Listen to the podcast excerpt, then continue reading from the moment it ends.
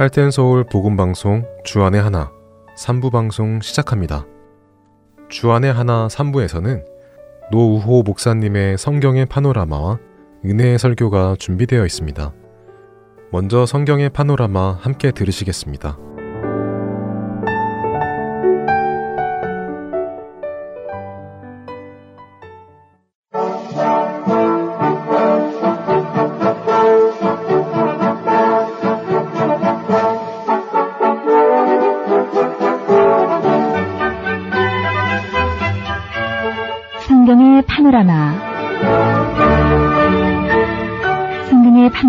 시간은 하나님의 말씀을 깨닫는 귀한 시간입니다. 성경의 구약부터 천천히 구체적으로 살펴보고 있는데요.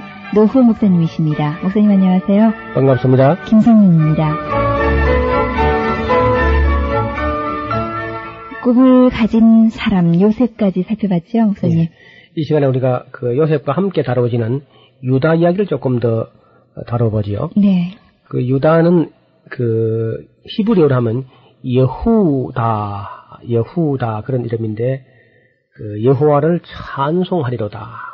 찬양이란 요즘 사람 이름은 뭐 찬양이라고 들으시죠? 네. 그런 뜻입니다. 바로 여후다 하는 말은 여호와를 찬송할지어다 그런 이름을 가지고 여호와를 찬송할 자다라는 뜻을 가지고 있는 유다가 예. 동생 요셉 하나님 앞에 은혜를 받았던 그 요셉을 팔 때 아주 앞장섰던 사람이지 않습니까? 그래요.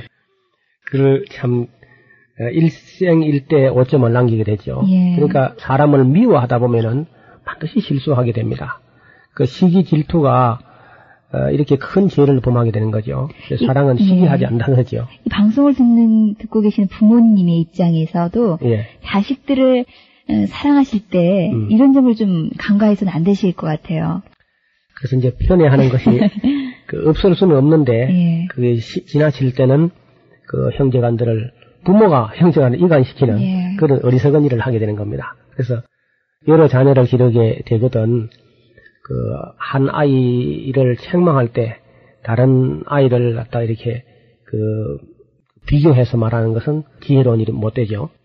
그 가능하면은 그 참 고루고루 사랑해야 되겠는데 뭐 야곱이 그 라헬의 소생 그 요셉과 베냐민을 좀 편애한 거는 인간적으로 볼 때 이해할 수 있습니다. 의미가 없으니까 뭐 예쁘고 어떤 그런 것보다도 그저 늦게 노년에 얻은 아이들이 어리기도 하고 의미가 없고 하니까 그 좀 애처로운 생각이 더 들 것은 뻔한 것이죠. 인간적으로 충분히 이해할 수 있습니다. 근데 이제 그 형님들이 또 미워하는 감정도 또 그리 하니까 말이죠. 그러니까 성경이 그런 뭐 참 진실한 거죠. 다 뭐 인간적으로 있을 만한 일들을 그냥 그대로 그저 기록하고 있습니다. 네. 유다가 아주 여러 가지 면에서 똑똑한 사람인 건 틀림없는 것 같아요. 그래서 이제 무슨 일을 할 때 앞장선다는 것은 그 뭔가 있어야 앞장서는 거 아니겠습니까? 네. 그래서 이제 팔아먹는데 앞장을 섰다가 좀 어려움을 겪게 됩니다. 어, 성경을 파노라마식으로 쭉 읽어가다 보면은 창세기 그 37장에서 요셉 이야기가 시작됐어요. 근데 갑자기 요셉 이야기가 진행되다가 툭 끊어지고 바로 38장에서 유다 이야기가 또 끼어들어 나온 것을 볼 수 있습니다. 예. 다시 말하면 바로 요셉을 팔아먹고 나서 유다가 어떻게 됐는가 그걸 38장에서 금방 보여준다고 말이죠. 네. 그래서 우리가 이런 걸 한 절이나 무슨 요절만 빼가지고 단편적으로 보면 안 보이는 거죠. 네, 그렇죠. 성경을 크게 흐르는 흐름을 늘 보면서 이 흐름의 줄기가 이 이야기의 스토리가 어느 줄기를 타고 어떤 방향으로 흘러가고 있는가 이런 것을 잘 살펴보는 것은 매우 중요합니다.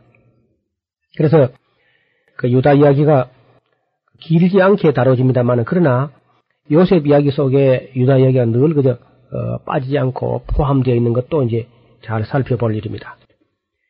유다는 그 동생을 팔아먹고 나서 너무 어, 가슴 아파하고 그 자살까지 하겠다고 막 그렇게 몸부림치는 그런 아버지 야곱의 얼굴을 참아보지 못했어요. 그래서 결국은 이제 집을 뒤쳐나가가지고 그 아둘람 사람 그 히라에게로 내려가서 수아라고 하는 어떤 사람의 딸을 취해가지고 결혼해버리는데 이것은 그야말로 결혼해버린 것처럼 아버지에게 연락도 안한것 같고 그야말로 아버지의 축복을 받지 못하는 그런 결혼으로 했는데 이것이 또 이제 불행에 불행을 더하는 결과를 가져와요.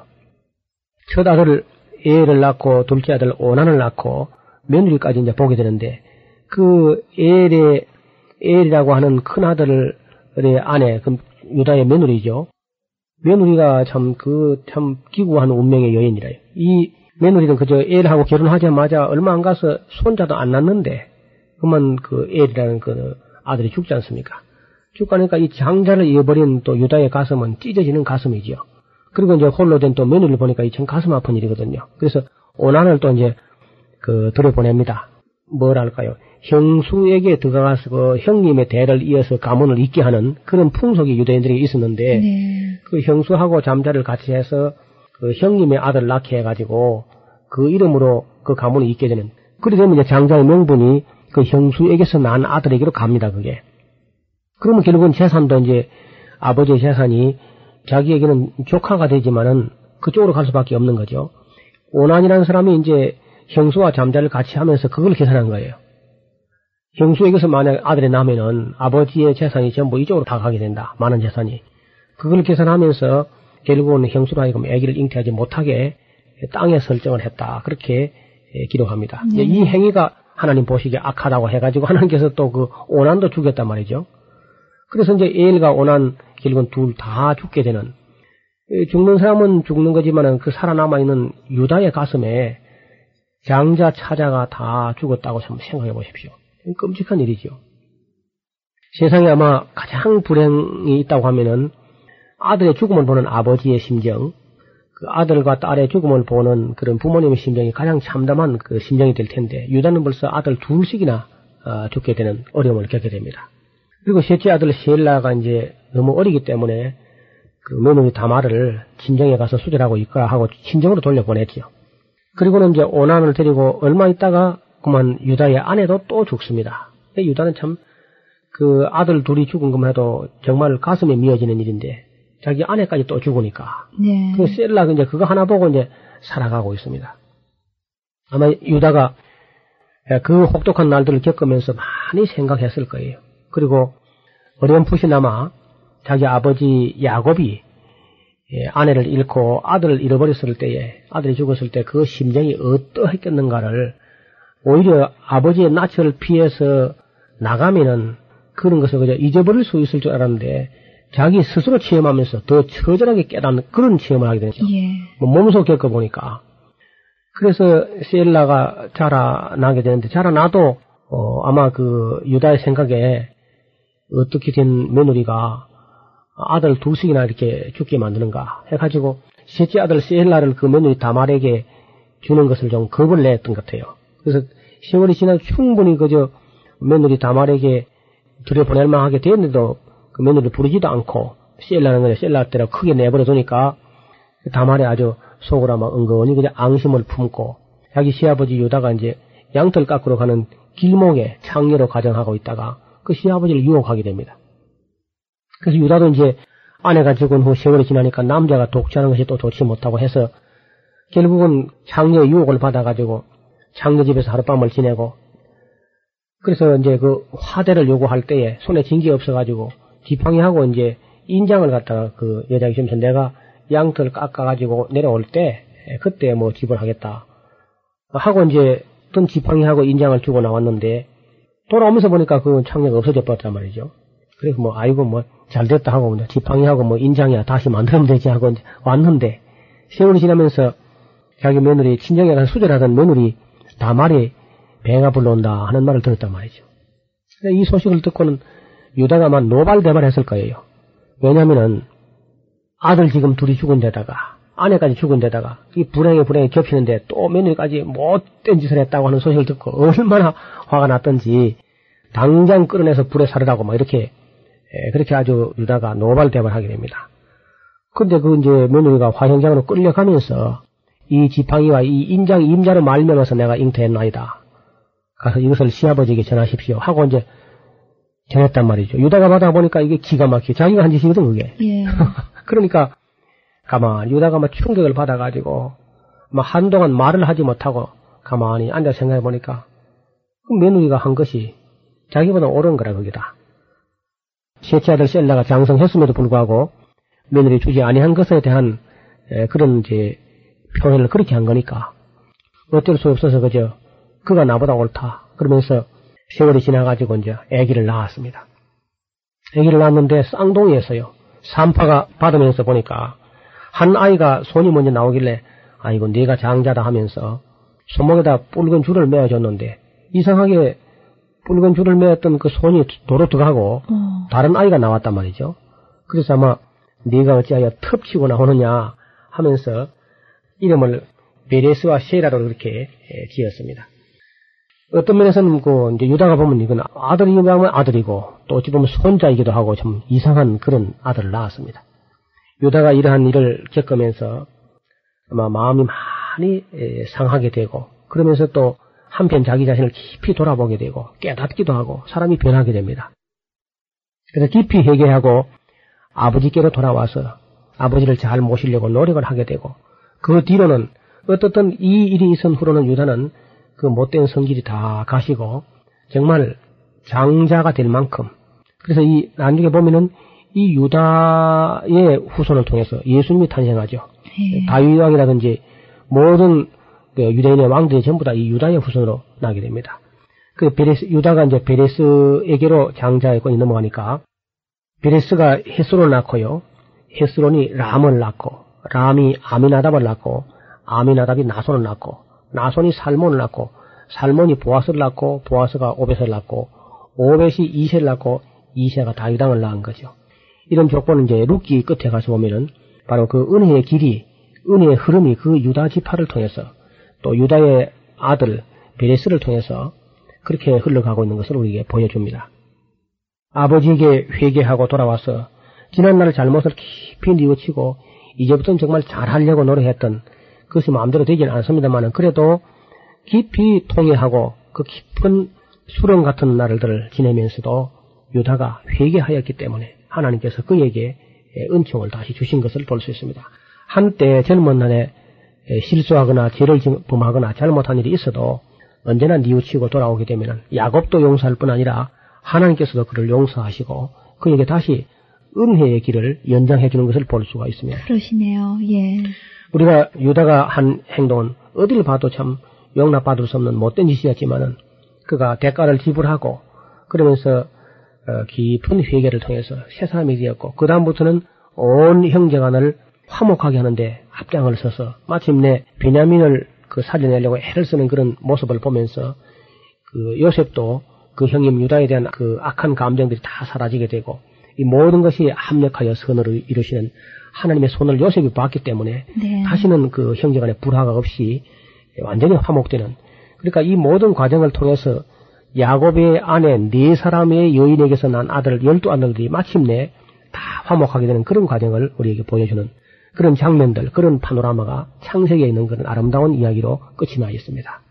창세기를 넘어서게 되면은 어, 이스라엘 백성들이 애굽에 있다가 이제 고생하는 그런 세월을 거쳐서 출애굽하게 되고 또 출애굽하면서 그 과정에서 쭉 일어나는 일들 이것이 사실상 창세기를 제외하고 그 뒤에 있는 출애굽기, 레위기, 민수기, 신명기 이런 책들은 거의 동시에 연구가 돼야 될 책인데요. 네. 만약 이런 책들을 여절 또 한두 절 뭐 복준다는 말 그런 것만 이렇게 에, 탐을 내다가는 성경 전체의 의미를 놓쳐버리게 됩니다. 하나님께서 아브라함을 부르신 것이나 이삭이나 야곱, 요셉을 부르신 목적이 있다면은 그것은 바로 하나님과 교제하여서 하나님을 알게 하시는 것이죠.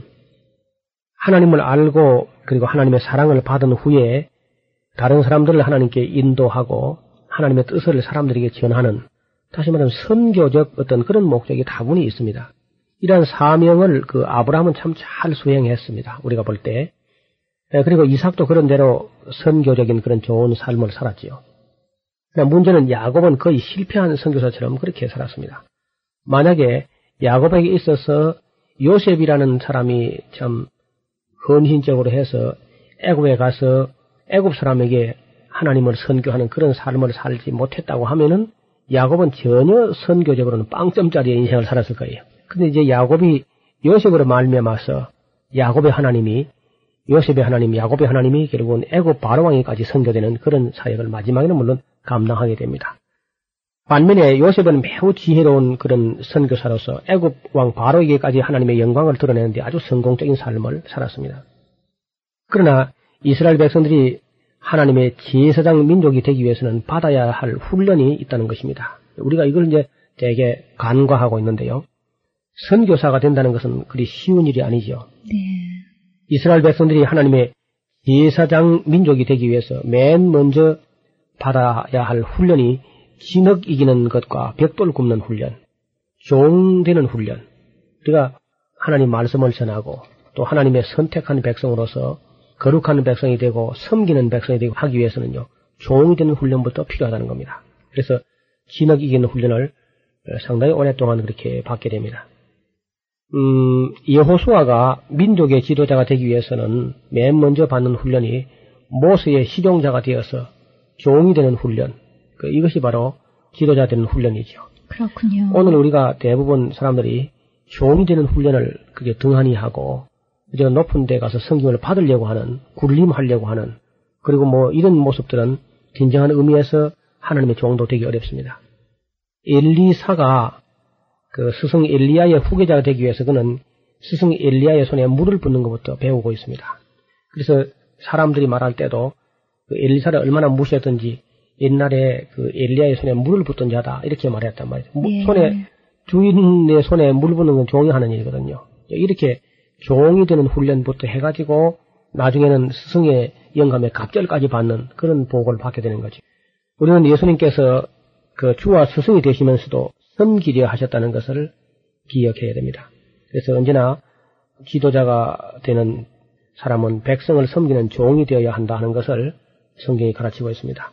바로 이 그 솔로몬의 아들 루호보암이 이 과정을 무시한 겁니다. 그때의 노인들이 교도하는 말씀은 왕께서 이 백성의 종이 되어서 이 백성을 섬기시면은 이 백성도 종이 되어서 왕을 잘 섬길 겁니다. 그렇게 노인들이 교도했는데 왕을 보고 백성의 종이 되라고 있을 수 없는 일이야 하면서 르호보암이 이걸 용납하지 못하게 됩니다. 그래서 오늘 우리가 마땅히 모름지기 모든 지도자들은 그 백성을 섬기는 종이 된다. 또 우리 목회자들이 성도를 섬기는 종이 된다 할 때 그것은 정말 왕도를 배우는 겁니다. 오늘 우리가 최고도로 발달된 사회에서 민주사회에서 가장 훌륭한 대통령은 백성을 섬기는 대통령, 백성의 공복이 되는 대통령이 제일 위대한 대통령이다. 지금 와서 이제 깨닫는 것인데 성경은 진작부터 그렇게 말합니다. 네. 진작부터 그 제사장이 되거나 왕이 되는 사람들은 백성을 섬기는 사람들이다. 그렇게 기록하고 있는 것입니다. 그리고 이제 우리가 이 훈련 받는다는 말은 출애굽과 함께 이 훈련 받는다는 말은 그 민수기 속에 쭉 이어지는 내용인데요. 선민, 거룩한 백성으로 선택받은 사람의 훈련 일기처럼 그렇게 쓰여지고 있습니다. 말은 선택받았다는 그 자만심만 가지고서는 안 되는 거죠. 그런 식으로 태만에 빠졌다가는 반드시 징계를 받게 되고 또 어, 위대한 선택받은 제사장 직분을 빼앗기게 된다는 것을 잊지 말아야 합니다. 부단히 훈련을 받아야만 그 사명을 완수할 수 있고 또 감당할 수 있겠지요. 이스라엘 사람들을 훈련한 내용은 바로 레위기라는 책이죠. 레위기라는 내용을 가지고 훈련받는 기록을 한 책이 민숙이고 이것을 다시 해석하는 그런 책이 신명기입니다. 그러니까 이것은 창세기 뒤에 이어지는 네 권은 사실상 이 동시에 공부를 해야 될 종합적으로 함께 공부해야 될 그런 책인데 대부분 그 성도들이 출애굽기를 읽다가 한 25장쯤 나가면은 뭐 재미가 없어가지고 네. 덮어버리는데요. 왜냐하면은 거기 성막을 짓는 장면이 나와요. 이게 굉장히 복잡하고 까다롭습니다. 도면으로 그리스면 깨끗하게 그냥 금방 한눈에 들어올 텐데 이 성막 설계도를 갖다 말로서 글로서 전부 표현하다 보니까 굉장히 복잡하고 지루한 과정이 이어집니다. 25장부터 40장까지 16장이 바로 그러한 글을 다루니까 인내심이 부족한 사람들은 출애굽을 못하고 그냥 애굽에 갇혀서 어, 성경이 진전이 안 되고 그냥 덮어버리고 맙니다. 또 이것도 하나의 훈련이란 거죠. 우리가 성경을 읽어 나가는 것 지루해 보이지만은 꾸준히 인내심을 가지고 읽는 것도 하나의 훈련입니다. 에, 거룩한 백성이 되기 위해서 하나님의 에, 손에 쓰임 받는 일꾼들이 되기 위해서 범사에 인내하면서 참는 훈련이 필요합니다.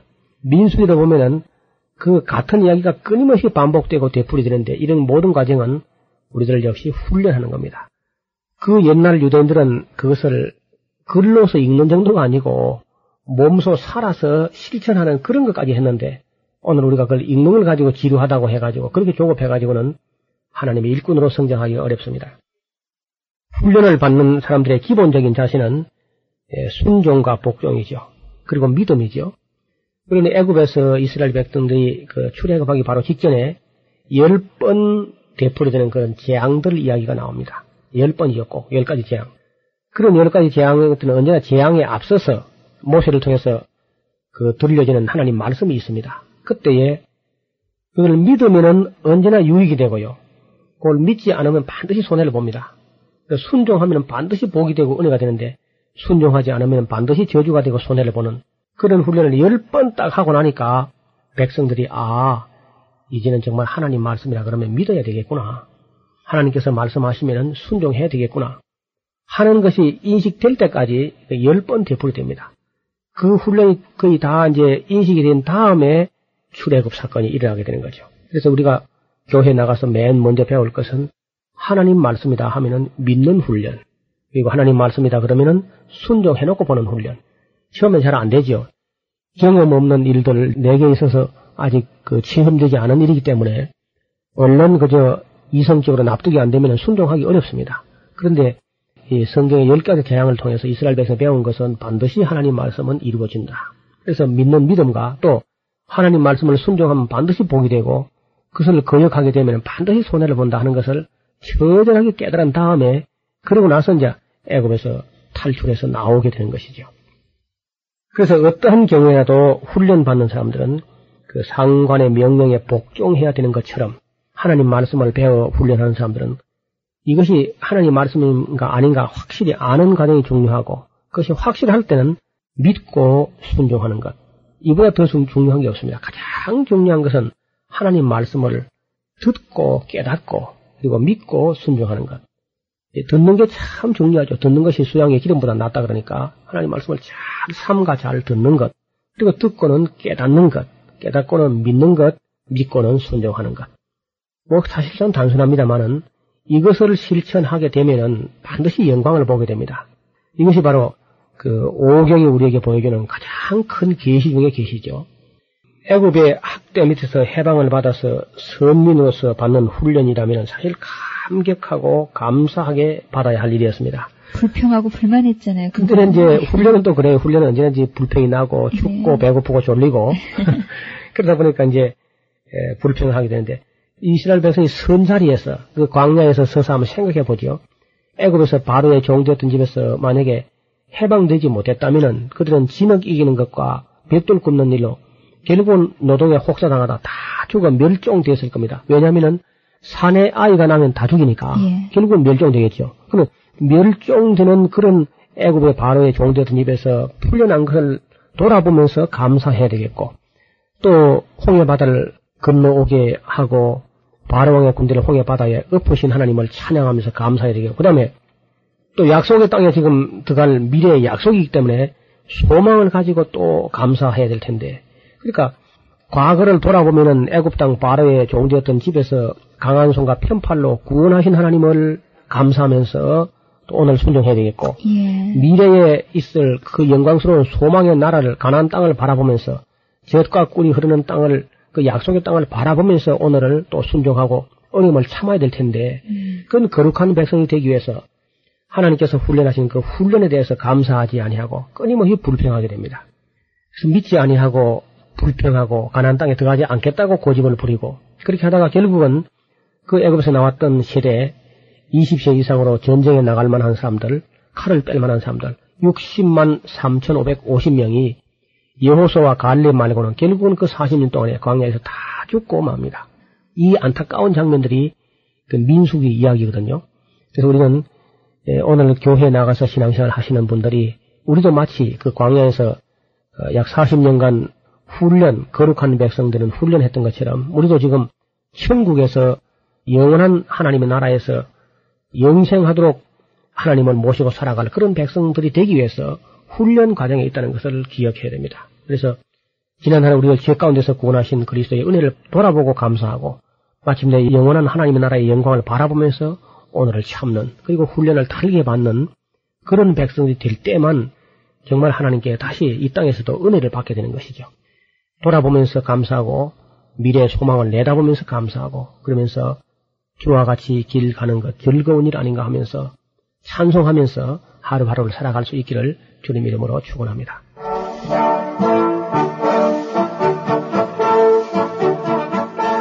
성경의 파노라마 이 시간을 통해서 성경 안의 진리를 바로 보고 하나님의 말씀을 바르게 깨닫는 그런 시간 되셨으면 합니다.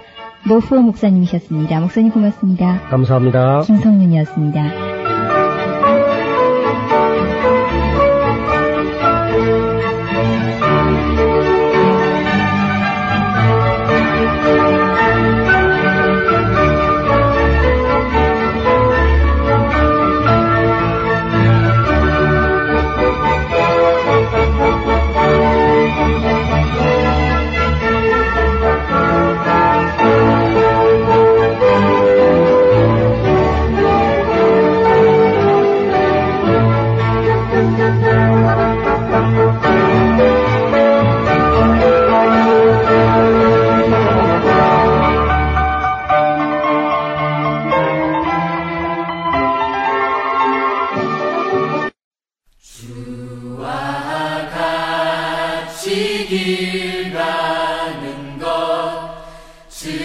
Lord.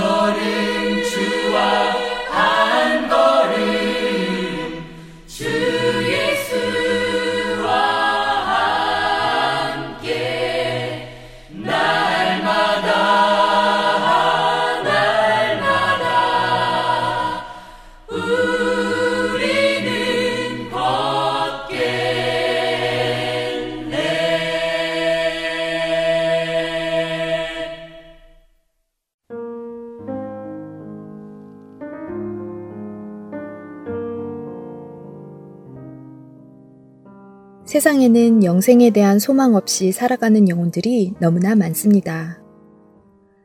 하트앤 서울 복음 방송은 절망 가운데 살아가고 있는 이들에게 진정한 소망이신 예수님을 전하는 메신저입니다. 열방에 흩어져 길을 잃고 소망 없이 살아가고 있는 영혼들에게 예수 그리스도의 생명을 전합니다. 이 귀한 사역에 방송 원고로, 목소리로, 번역, 기도와 후원 등 여러 모양의 동역으로 참여하기 원하는 분들은 전화번호 602-866-8999로 연락 주시기 바랍니다.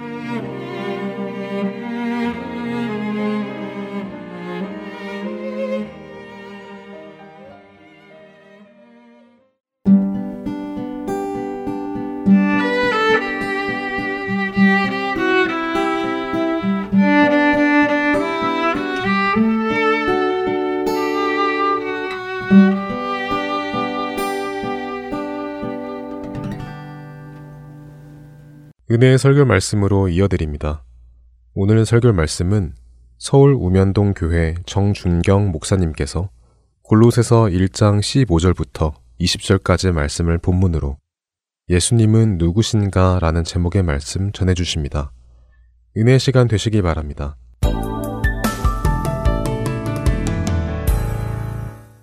오늘 주시는 하나님의 말씀은 골로새서 1장 15절에서 20절입니다. 우리 한 절씩 교독하겠습니다. 그는 보이지 아니하는 하나님의 형상이시요 모든 피조물보다 먼저 나신 이시니 만물이 그에게서 창조되되 하늘과 땅에서 보이는 것들과 보이지 않는 것들과 혹은 왕권들이나 주권들이나 통치자들이나 권세들이나 만물이 다 그로 말미암고 그를 위하여 창조되었고 또한 그가 만물보다 먼저 계시고 만물이 그 안에 함께 섰느니라.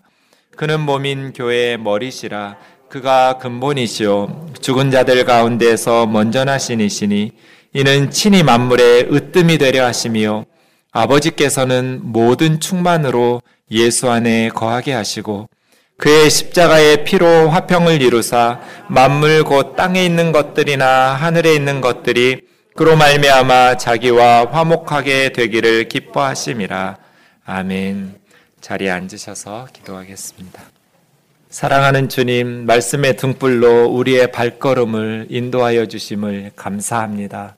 힘들고 어려운 이 시기에 특별히 주의 진리의 말씀으로 힘을 얻을 수 있도록 은혜를 베풀어 주옵소서.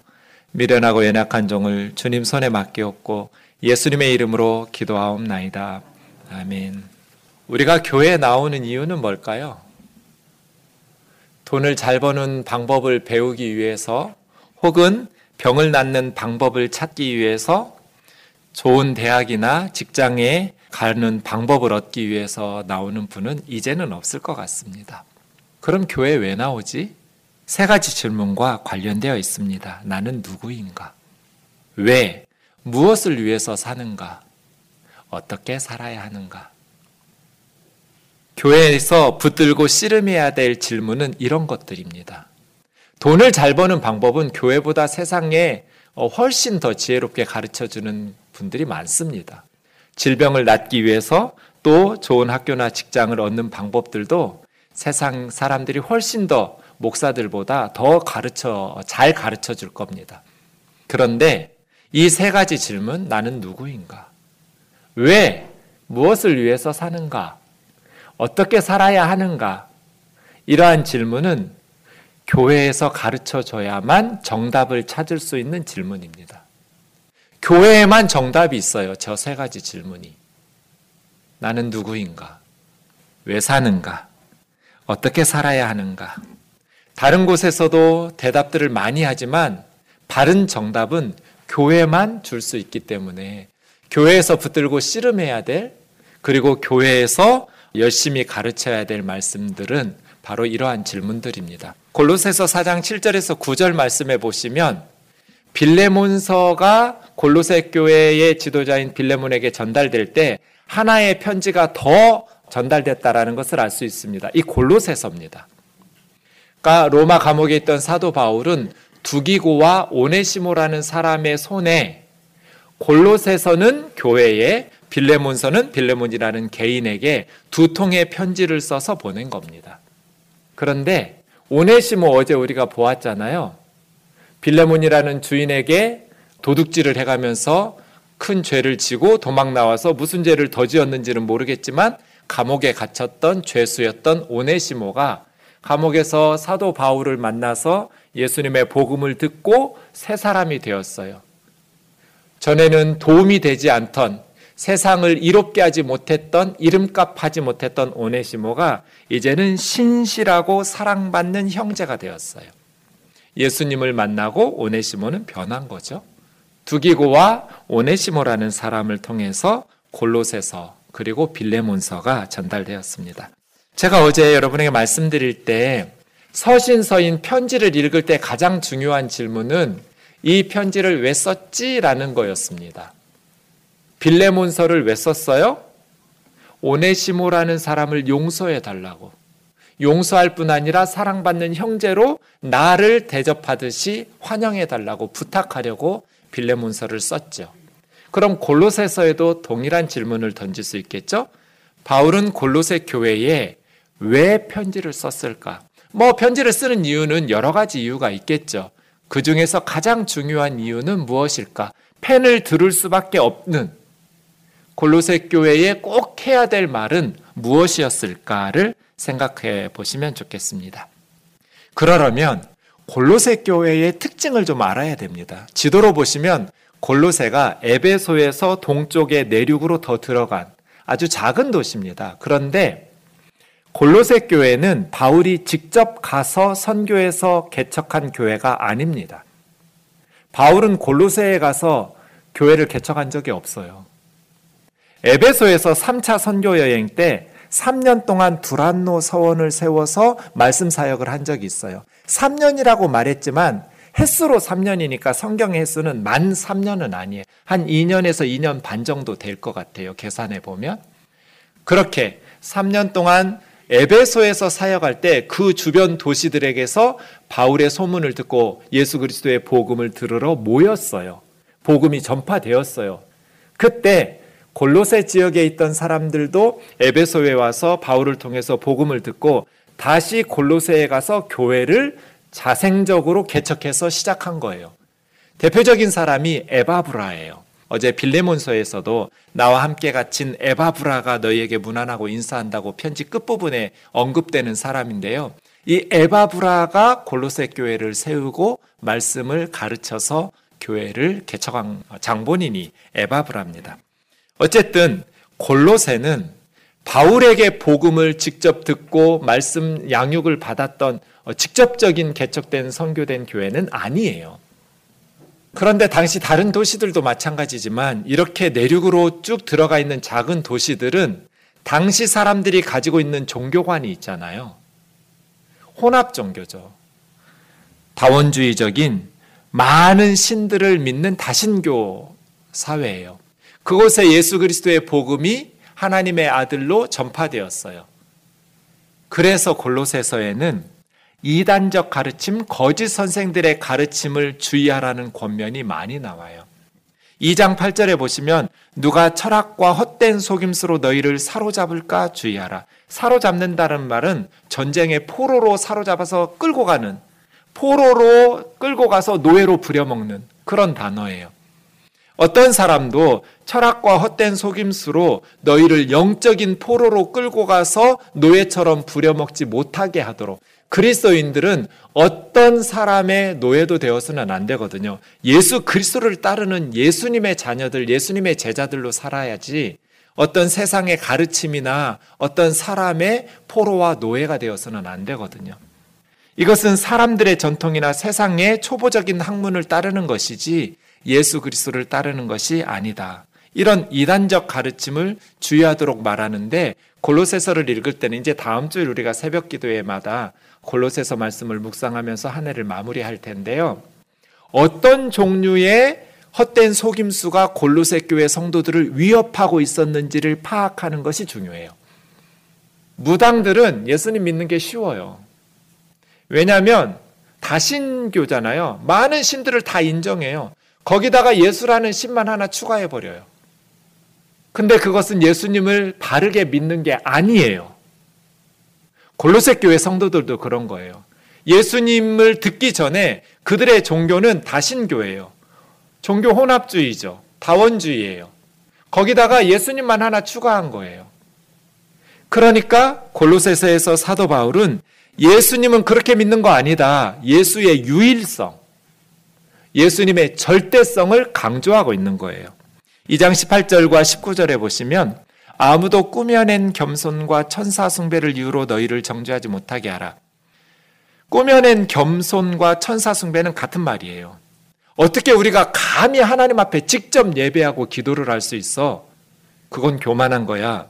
겸손하게 보이죠. 꾸며낸 겸손이에요. 그러면서 천사들을 숭배하고 천사들에게 예배하면 천사들에게 예배하고 천사들에게 기도하면 천사들이 하나님에게 전달하는 거야. 그럴듯하게 보여요. 그런 어떤 매개체적인 중간의 영적인 존재들에게 그들에게 경배하고 숭배하면서 너희들이 하나님에게 직접 예배하고 기도하는 것은 잘못된 일이라고 비판하면서 정죄하지 못하도록 하라는 거예요. 그러한 사람들은 교회에서 자기들이 신비적으로 체험한 것, 본 것, 환상을 보았다, 하나님의 음성을 들었다, 아니면 성령의 역사를 경험했다, 기도의 응답을 받았다 하는 어떤 자기들이 체험했던 신비적인 경험, 이것을 의지하면서 육신의 생각, 그건 하나님의 생각도 아니고 성령의 생각을 따르는 것도 아니에요. 헛되이 과장하면서 자기가 경험했던 신앙적 체험을 부풀리면서 성도들에게 자기를 추종하게 만드는 거예요. 그것은 교회의 머리 대신 예수 그리스도를 붙들게 하는 게 아니에요. 바른 목사는 성도들에게 자기를 추종하도록 만들지 않아요. 자기나 이제 자기가 은퇴할 때 되면 자기 아들이나 자기 사위나 이런 식으로 세습하면서 자기가 아니면 교회가 무너질 것처럼 가르치지 않아요. 그거는 교회의 머리 대신 예수 그리스도를 붙드는 게 아니잖아요. 사람을 붙드는 거고 사람을 의지하는데 이렇게 말하는 것들이 성도들을 영적인 지배하면서 자기들이 신비적인 경험과 응답받았던 것들을 헛되이 부풀려서 과장해가지고 하나님의 백성들, 하나님의 자녀들을 자신들의 노예로 사로잡아 가는 거예요. 이러한 목사들을 기독교식 무당이라고 그래요. 무당은 신을 자기가 독점해요. 그래서 성도들을 협박, 아, 성도가 아니죠. 무당에게 나오는 사람들을 뭐라고 해야 되나? 어, 고객들을 협박해 가지고 돈을 벌죠. 기독교 무당들은 하나님을 자기가 독점해요. 그래서 영적인 카리스마를 가지고 성도들을 노예처럼 그것은 머리 대신 예수 그리스도를 붙들도록 하는 목회가 아니잖아요. 가짜예요. 참된 목회와 참된 선교는 머리 대신 예수 그리스도를 붙들도록 인도하죠. 교회는 머리이신 그리스도를 붙들어야지 어떤 영적인 교사들, 영적인 권위자들이 자기들이 본 것과 들은 것들을 헛되이 과장하면서 그것은 인간적인 방식의 교만인 거잖아요. 하나님의 생각을 따르는 성령의 뜻을 따르는 게 아니거든요. 골로새 교회에 이런 모습들이 있었어요. 그래서 사도 바울은 예수님은 유일하신 구원자이고 예수님은 절대적인 하나님의 아들이다. 예수 그리스도를 믿는다는 것은 다른 모든 신들이 거짓이고 가짜고 존재하지도 않는 헛된 우상이라는 것을 깨닫고 다 포기하는 것이다.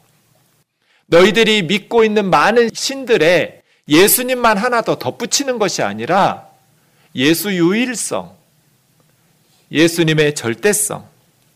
현대에도 기독교만이 유일한 구원의 길이라고 말하는 것은 초보적이고 유치한 신앙이다. 좀 성장하고 너그럽게 다른 종교도 인정하고 더불어 종교가 화목하면서 평화롭게 지내는 것이 더 성숙한 태도 아니냐고 종교다원주의적인 또 혼합주의적인 사상을 요구하고 강요하는 사회적 분위기가 있지요. 이러한 압력에 대해서 예수의 유일성과 절대성을 포기하는 순간 우리는 기독교가 아니에요. 그것은 성경적인 신앙이 아니에요. 더 성숙하고 너그럽고 장성한 종교가 되는 것이 아니라 그것은 기독교 신앙을 포기하는 거예요. 이러한 혼합주의적이고 종교다원주의적인 문화의 홍수 속에서 교회를 성경 위에 바르게 세우기 위해서 필요한 성경 중에 하나가 골로새서예요. 골로새의 도시적 상황이 어, 현대인들이 살고 있는 영적인 상황과 비슷하거든요. 이러할 때 우리는 어떻게 성경적인 신앙을 구축해 나갈 수 있을 것인가? 골로새서의 말씀들이 유익할 것이라고 봅니다. 오늘 본문 골로새서 1장 15절에서 20절을 성경학자들은 바울의 기독론의 최고봉이라고 불러요. 기독론이라는 것, 기독이라는 뜻은 그리스도라는 뜻이에요.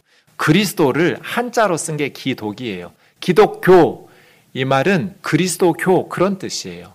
그리스도라는 말을 이스라엘 말로 말하면 메시아이죠. 그래서 이스라엘 사람들 중에 예수님을 믿는 크리스찬들을 메시아닉 주, 메시아를 믿는 유대인 이렇게 부르는 것이죠. 메시아, 그리스도. 바울의 그리스도론, 예수님은 누구신가, 그리스도는 누구신가에 대해서 가장 잘 설명한 바울 서신이 바로 이 부분이라고 말해요. 바울의 기독론의 최고봉, 위대한 신앙 고백이면서 세상에서 가장 아름다운 찬송시 같아요. 골로새서 1장 15절에서 20절. 예수님은 누구신가? 라고 말할 때 골로새서 1장 15절에서 20절을 찾아 읽어주면 돼요. 예수는 어떤 분인가? 바울의 기독론. 두 부분으로 이루어져 있어요. 15절에서 17절은 예수님은 하나님의 아들이시다. 그리고 18절에서 20절은 예수님은 교회의 머리이시다. 예수님은 누구신가? 하나님의 아들이다. 예수님은 누구신가? 교회의 머리다. 먼저 앞부분부터 살펴보겠습니다. 15절에서 17절 같이 읽겠습니다. 시작.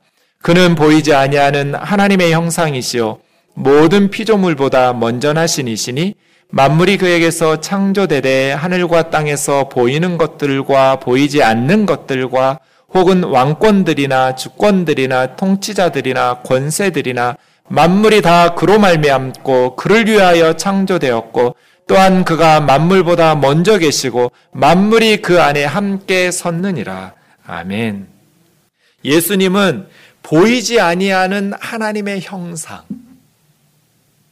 보이지 않는 하나님. 왜요? 우주보다 크신 분이에요. 초월성. 그 우주보다 크신 보이지 않는 하나님이 보이는 사람이 되신 분이 예수님이에요. 보이지 않는 하나님이 보이는 사람의 모습으로 세상에 오셨어요. 내재성이라고 그래요. 이 세상에 오셨어요. 그래서 예수님은 유일한 구원자예요.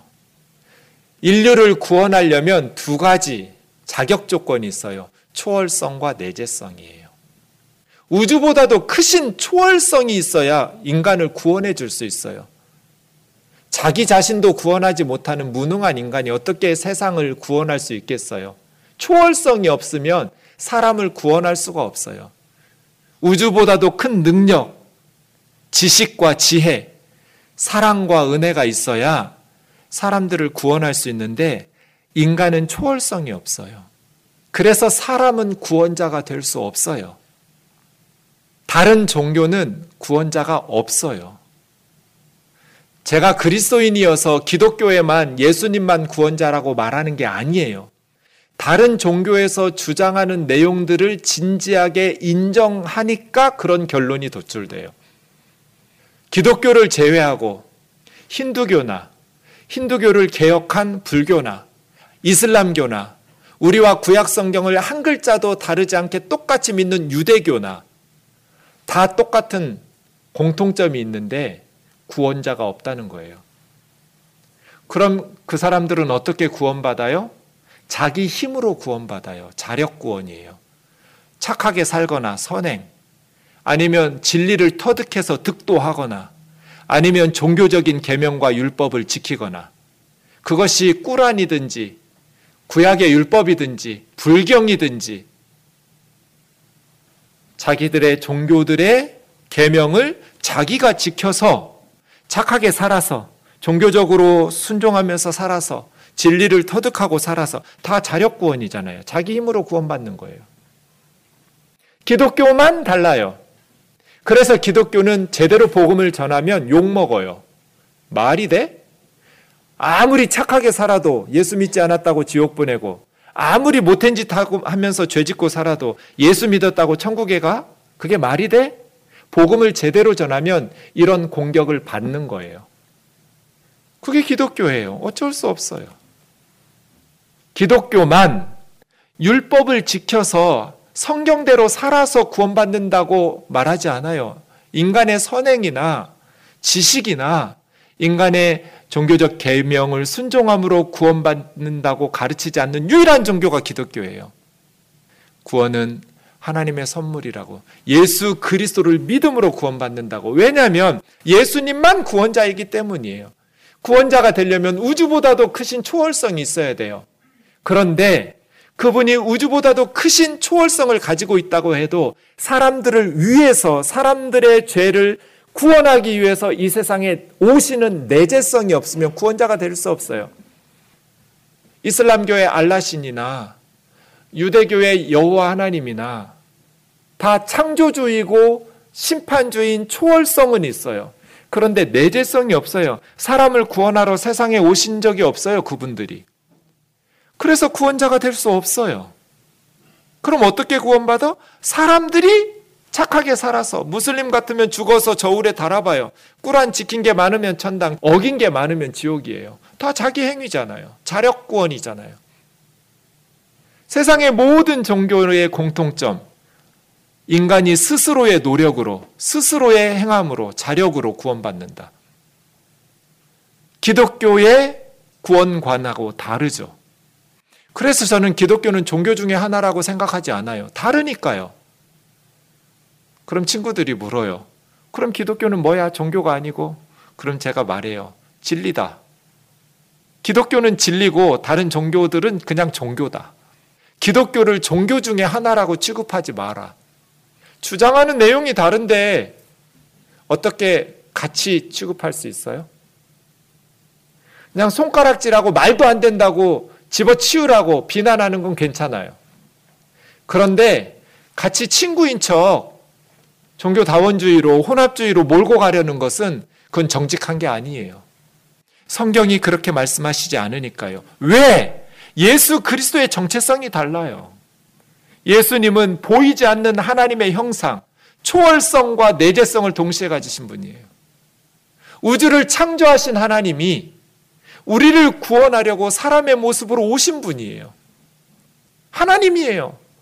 하나님의 현현, 하나님이 인간의 모습으로 나타나신 분이에요. 모든 피조물보다 먼저 나신 이라는 표현 때문에 초대교회에 아리우스라는 이단이 등장했어요. 예수도 모든 피조물보다 먼저 나시긴 했지만 먼저 나셨으니까 피조물이다. 바울이 예수님을 피조물이라고 생각했을까요? 그렇게 해서 쓸 리가 없어요. 그 바로 이어지는 16절 보세요. 만물이 그에게서 창조되되 예수님은 피조물이 아니라 창조주죠.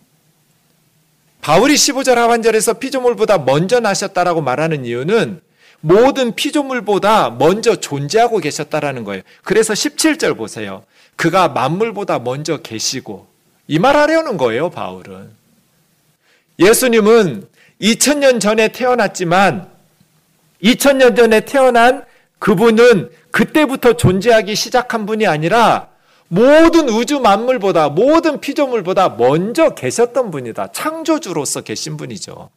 우주가 만들어지기 전부터 모든 피조물, 하늘에 있는 천사들이나 땅에 있는 사람들이나 온 우주의 피조물들이 만들어지기 전부터 만물보다 먼저 계셨던 분이다. 어떻게? 창조주로. 바울이 말하는 고백은 이거지. 아리우스가 말하는 것처럼 예수도 피조물이다. 이 말 하려는 게 아니에요. 예수님은 모든 피조물보다 먼저 계셨어요. 만물이 예수님을 통해서 창조되었어요. 하늘과 땅에 있는 것, 보이는 것과 보이지 않는 것, 왕권들, 주권들, 통치자들, 권세들, 땅에 있는 권세이든 하늘에 있는 천사들이든 어떤 신적 계급들이든 이 모든 보이는 것과 보이지 않는 모든 만물을 예수님이 창조하셨어요. 예수님 없이 만들어진 건 하나도 없어요. 그럼 사탄도 예수님이 만들었나요? 네, 예수님이 만들었어요. 예수님이 사탄을 만든 건 아니에요. 천사를 만들어 놨는데 자기 지위를 지키지 않고 타락해서 사탄 된 거예요. 예수님 없이 존재하는 건 아무것도 없어요. 자기 스스로를 창조한 피조물은 아무것도 없어요. 보이는 것과 보이지 않는 모든 것은 다 예수님이 만드셨어요. 예수를 믿든지 안 믿든지, 이 사실을 인정하든지 인정하지 않든지, 하늘과 땅에 있는 모든 것, 보이는 것과 보이지 않는 모든 것들은 다 예수님이 만드셨어요. 만물이 다 그로 말미암고 이 말은 그를 통해서 만들어졌다는 뜻이에요. 만물이 예수님을 통해서 만들어졌고 그리고 만물은 예수님을 위해서 만들어졌어요. 뜻없이 존재하는 피조물은 하나도 없어요. 예수님을 위해서 만들었어요. 만물보다 먼저 계셨고 만물이 그 안에 함께 섰느니라. 예수님 안에 함께 섰다라는 것은 예수님이 붙들고 계신다는 뜻이에요. 예수님은 만물을 창조하셨을 뿐 아니라 만물을 유지하도록 붙들어 주시는 분이에요. 예수님이 우리를 붙들어 주시지 않으면 우리는 1초도 살 수가 없어요. 우리 스스로 2021년 살아온 게 아니에요. 예수님 안에서 예수님이 함께 붙들어 주셨기 때문에 우리가 서서 살아 있었던 거예요.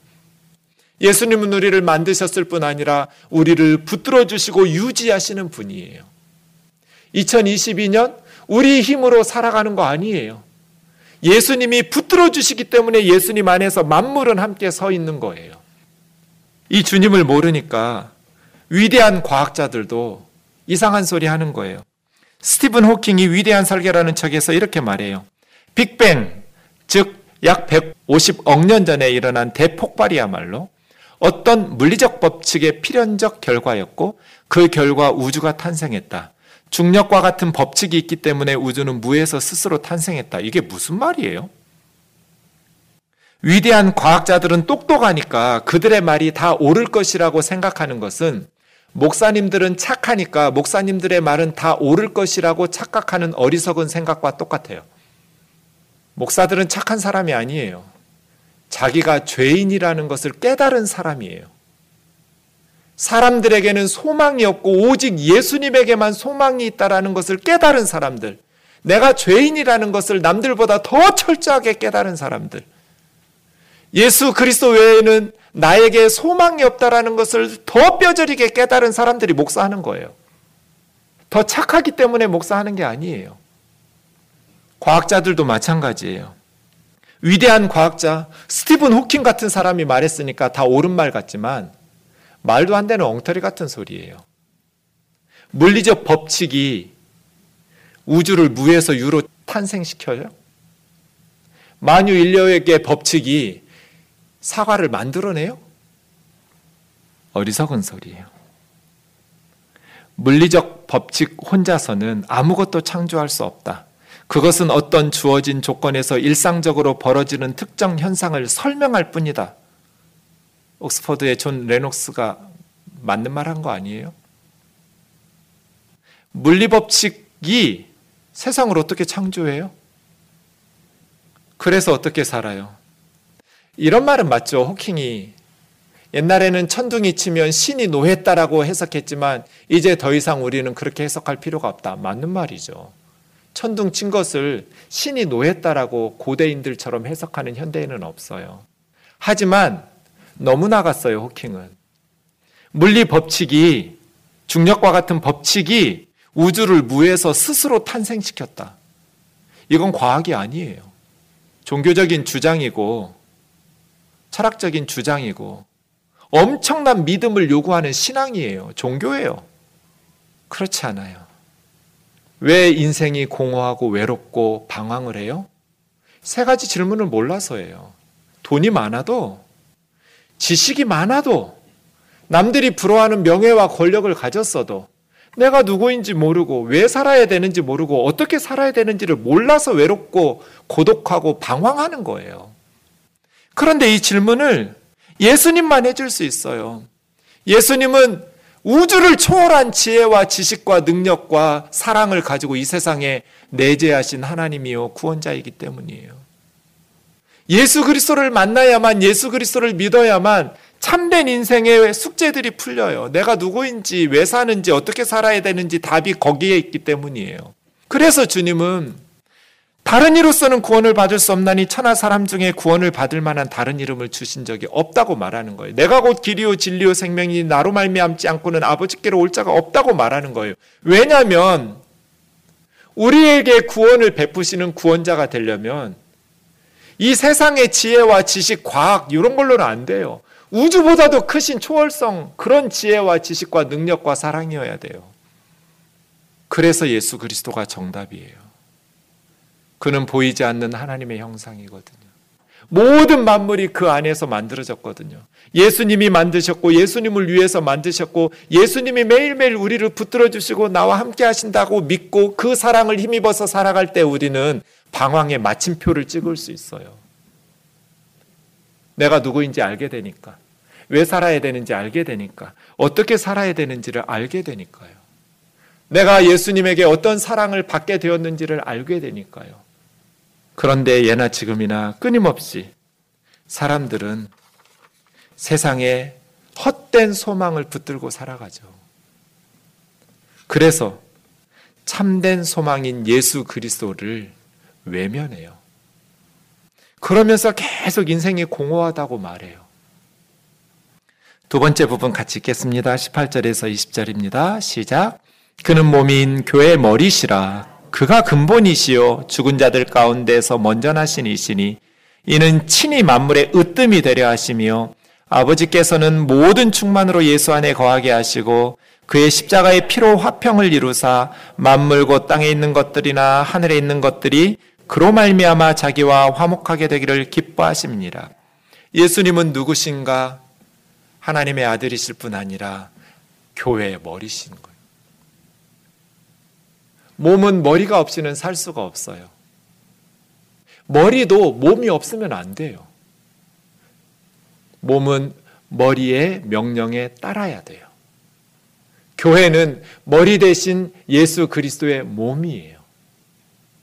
그래서 교회는 머리이신 예수님을 붙들고 살아야 돼요.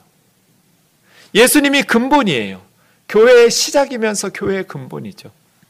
예수님은 죽은 자들 가운데 먼저 나신 사망의 권세를 깨뜨리고 새로운 생명으로 새로운 역사를 시작하신 첫 번째 부활이에요. 예수님을 믿는 모든 무리들은 예수님을 믿음으로 예수와 함께 죽은 자들 가운데서 다시 새로운 피조물로 빚어지죠. 친히 만물의 으뜸, 새로운 창조의 으뜸이 되려 하십니다. 하나님께서 모든 충만, 신성과 지혜와 능력과 하나님의 모든 속성을 예수님 안에 거하게 하시고 예수님의 십자가의 피 흘림으로 하나님과 원수되었던 죄인들을 화목하게 하시고 하나님의 자녀로 다시 받아주시고 만물 하늘에 있는 것이나 땅에 있는 모든 것들이 예수 그리스도로 말미암아 하나님과 화목하게 되시기를 하나님은 원하시고 하나님 기뻐하셨어요.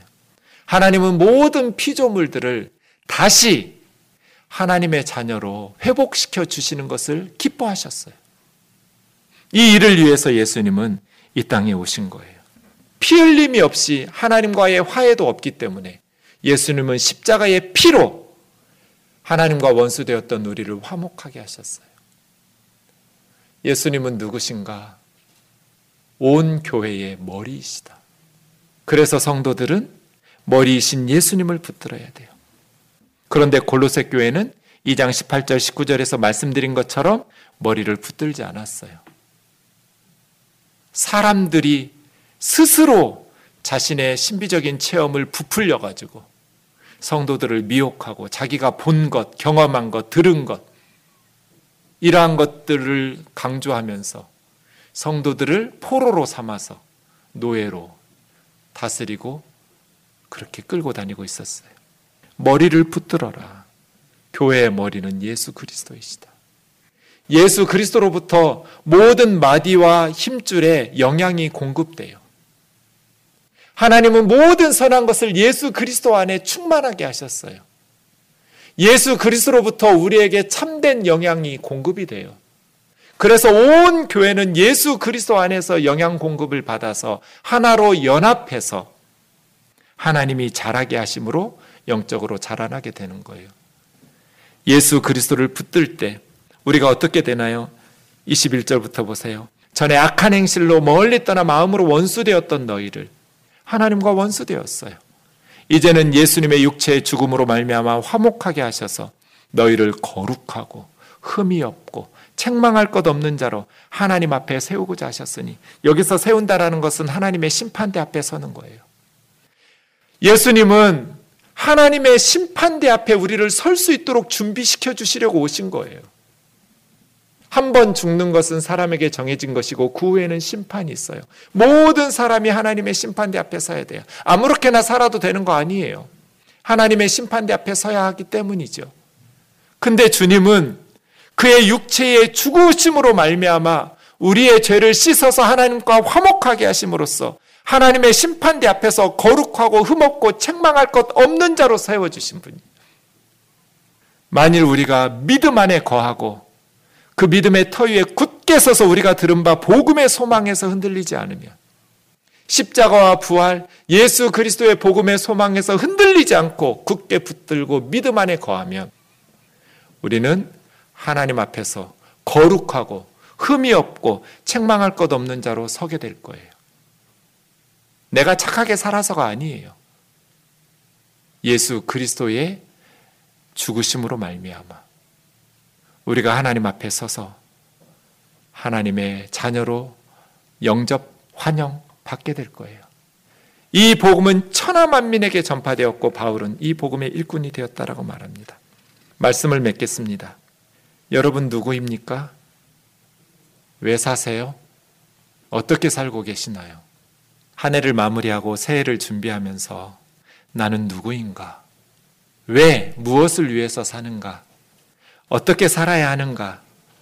이러한 질문들에 대해서 콜로새서 1장 15절에서 18절 말씀 주신 것처럼 나는 예수 그리스도로 말미암아 지음 받은 예수님의 자녀이고 나는 예수 그리스도를 위해서 지음 받은 예수님의 제자이고 나는 하나님을 사랑하고 이웃을 사랑하라고 예수님이 말씀하신 것을 순종하면서 이 땅에서 살아가야 될 하나님의 자녀라는 분명한 신앙의 정체성을 가지고 주님과 함께 동행하면서 믿음으로 승리하는 모두들 되기를 주의 이름으로 축원합니다.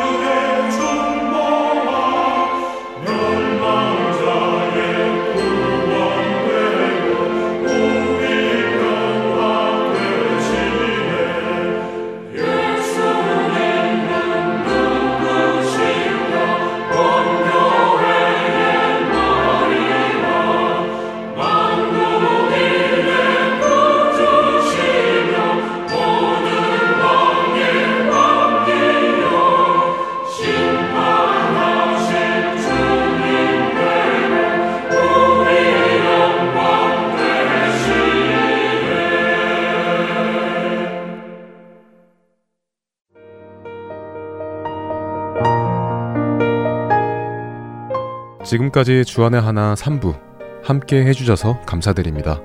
다른 방송들을 더 듣고 싶으신 분들은 홈페이지 www.할테앤서울.org에서 특별 방송을 클릭하셔서 들으실 수 있습니다.